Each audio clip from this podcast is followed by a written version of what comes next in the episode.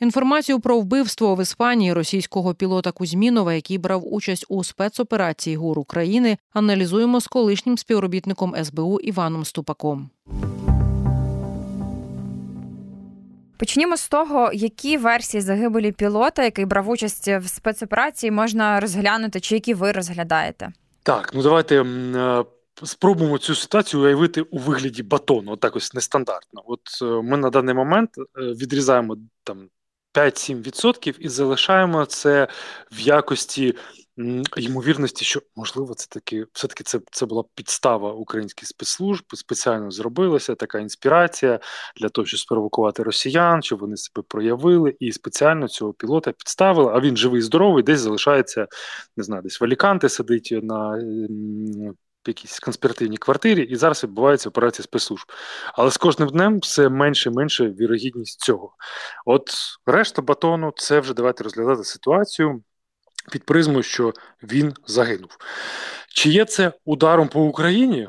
Ну, з однієї сторони, так, іміджово. Ну, Україна ж обіцяла, начебто, що приїжджайте, переганяйте, все буде у вас класно, людина загинула, її вбили верніше, російські спецслужби. Ну, зрозуміло, що це була не випадковість якась, його вбили.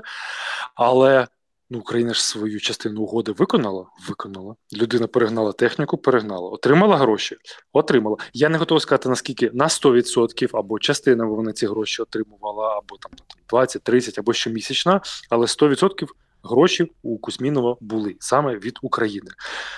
Він же загинув не на території України, а на території Іспанії. Якщо б залишився у нас, то я впевнений на 99 з половиною відсотків, що все було окей, він був би живий, здоровий, гуляв би хрещатиком, пив би каву. Ем, на Майдані і насолоджувався б життям. Захотів би, вступив би в РДК, взагалі був би повністю захищеним і Легіон Свобода Росії.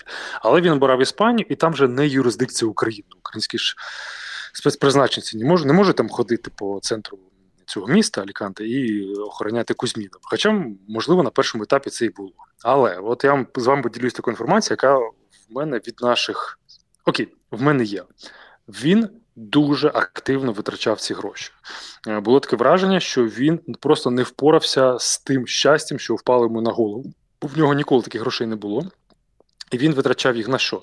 На гулянки. Я перепрошую, це такі ну, жовті факти, але ми повинні це сказати. Наші співгромадяни, які там проживали, бачили його неодноразово, що він там, що він активно знайомиться з українськими громадянами, з російськомовними громадянами. Не можу сказати, це росіяни, чи це громадяни Молдови або Казахстану, або України. І він, я кажу, дуже активно хизувався своїми зв'язками, що це все від України. У мене є там захист, у мене все буде окей. Він витрачав на предмети розкоші ці гроші. Тобто, так робив все, щоб привернути увагу до себе. От дивіться, я тут, от я тут витрачаю гроші, живу класно, нічого мені не зробите. Ну, як кажуть іспанці, що за ним полювали декілька тижнів, потім що шість пострілів, і, і така непідтверджена інформація, що начебто його шавтівкою переїхали е, на додачу, а потім її спалили. Угу. Ось такі є версії, і звісно, ми мусимо бути обережними і ще раз акцентувати, що це версії, тому що е, більш, скажімо так, ретельних зараз даних про це розслідування немає. Але менше з тим, е, станом навіть на зараз, чи може це мати вплив, якийсь імовірно негативний, а можливо і ні, на майбутні якісь спецоперації, які може планувати наш ГУР? Так, е, росіяни на це і розраховують, що ця от така ліквідація, навпаки, вона зробить все, щоб російські пілоти на майбутнє навіть і не думали е, переганяти пілоти, танкісти, неважливо хто переганяти техніку, передавати Україні, бо рано чи пізно їх знайдуть і потім ліквідують. Тобто у нас руки довгі, от як вони позиціонують себе. Але що Україна повинна ще більше активізувати роботу в цьому напрямку і казати: секундочку. Ми частину угоди виконали. Пообіцяли гроші, пообіцяли. Пообіцяли безпеку на території України, пообіцяли. Він поїхав далі. Ну далі ж ми не можемо за ним а, його бути поруч з ним, яка охоронці охороняти його 24 на 7. Якщо залишається в Україні, питань нема. Ви на 99,5% захищені, а на 100% тільки в РДК, і тому вступайте і ну, там звільняйте свою Росію. От тоді буде 100% вам захисту. І от так Україна повинна це позиціонувати і перебувати порядок денний росіян, як вони намагаються це зробити. Чи можемо ми оцінити у цьому контексті діяльність російських агентів за кордоном, ну зокрема в тій же Іспанії? Але тут у цьому ж в цій же думці, в цьому питанні я і себе уточню. Ось якщо ви кажете, що він дійсно поводився так вільно, відкрито і демонстрував, і можливо навіть хизувався е, своїм здобутком і тим, що він зробив, то можливо він і був, скажімо так, не важкою ціллю для російських агентів. Ну, давай так, важкою, не важкою, але а, росіяни, ну скажімо так, вирішили це питання, поставили, що треба зробити.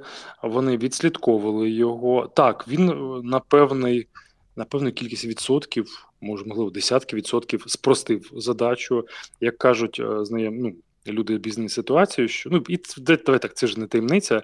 Він залишив родину тут, а туди виїхав в Іспанію з батьком та дівчину. Ну от щось там взагалі не зрозуміло. І е, люди кажуть, що він телефонував знайомим, спілкувався активно. Тобто тут була вже справа техніки, зрозуміти, де він саме, в, я, в якій країні, в якому в якому регіоні, в якому місті, в якому кварталі. Потім група людей виїжджає на цю локацію і починає за ним слідкувати. Я не думаю, що це були саме російські агенти, які розташовані постійно в Іспанії. Що їм зателефонували в Мадрид, хлопці, у вас є робота, виїжджайте. І вони виїхали а, в це місто і почали працювати. І як зазвичай це відбувається, беруть е, людей або відряджають прямо з Росії. Е, ну звісно, там через тривалий маршрут, там, наприклад, через Скандинавію або через через е, там Білорусь і далі в країни Європи. Але зазвичай використовуються Чехія, Австрія. Там є групи людей, які знаходяться, які чекають на вказівку, і потім починають працювати. Тобто в них дипломатичний статус поєднується з ось такою темною роботою: або підірвати якийсь склад, або когось ліквідувати, або закласти вибухівку, або залишити десь в тайнику гроші, знаряддя для вбивства і так далі. І так далі. У нас наразі є слухач, і хочемо попросити долучитися. Його підказують, що вже немає слухача. Менше з тим, от до речі, якраз про це хотіла запитати вас, пане Іване, з приводу того, е, що відомо наразі про діяльність загалом в Європейському Союзі всіх ем, та якихось російських чи то консерв, чи агентів впливу, мабуть, так буде доречніше казати, тому що ну ми спостерігаємо, що намагаються вичистити так. Ну та сама Німеччина, наприклад, е, час від часу повідомляє, що було виявлено тих чи інших осіб. Е, як триває цей процес очищення? Тому що це така дуже укорінена насправді річ.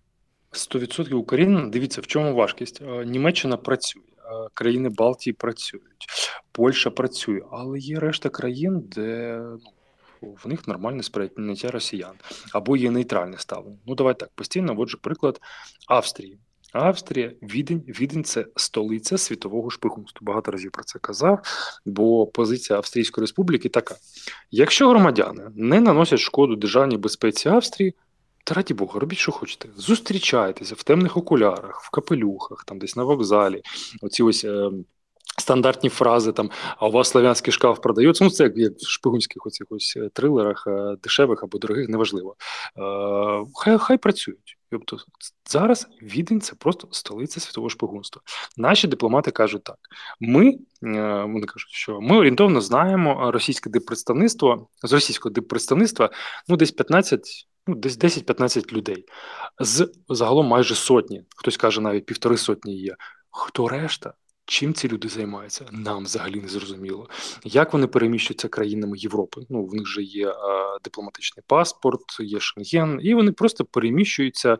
Хочуть поїхали в Чехію, хочуть в Болгарію поїхали, хочуть в в Іспанію, в Португалію, куди завгодно. Тобто ніхто її не може заборонити. Навіть пам'ятаєте, в Чехії була ініціатива. Давайте обмежимо росіянам переміщення по території Європейського Союзу uh-huh. дипломатичним представникам. Плюс, от вам така інформація: от всі критикують Дональда Трампа, що він може прийти і там багато чого наробити проти України.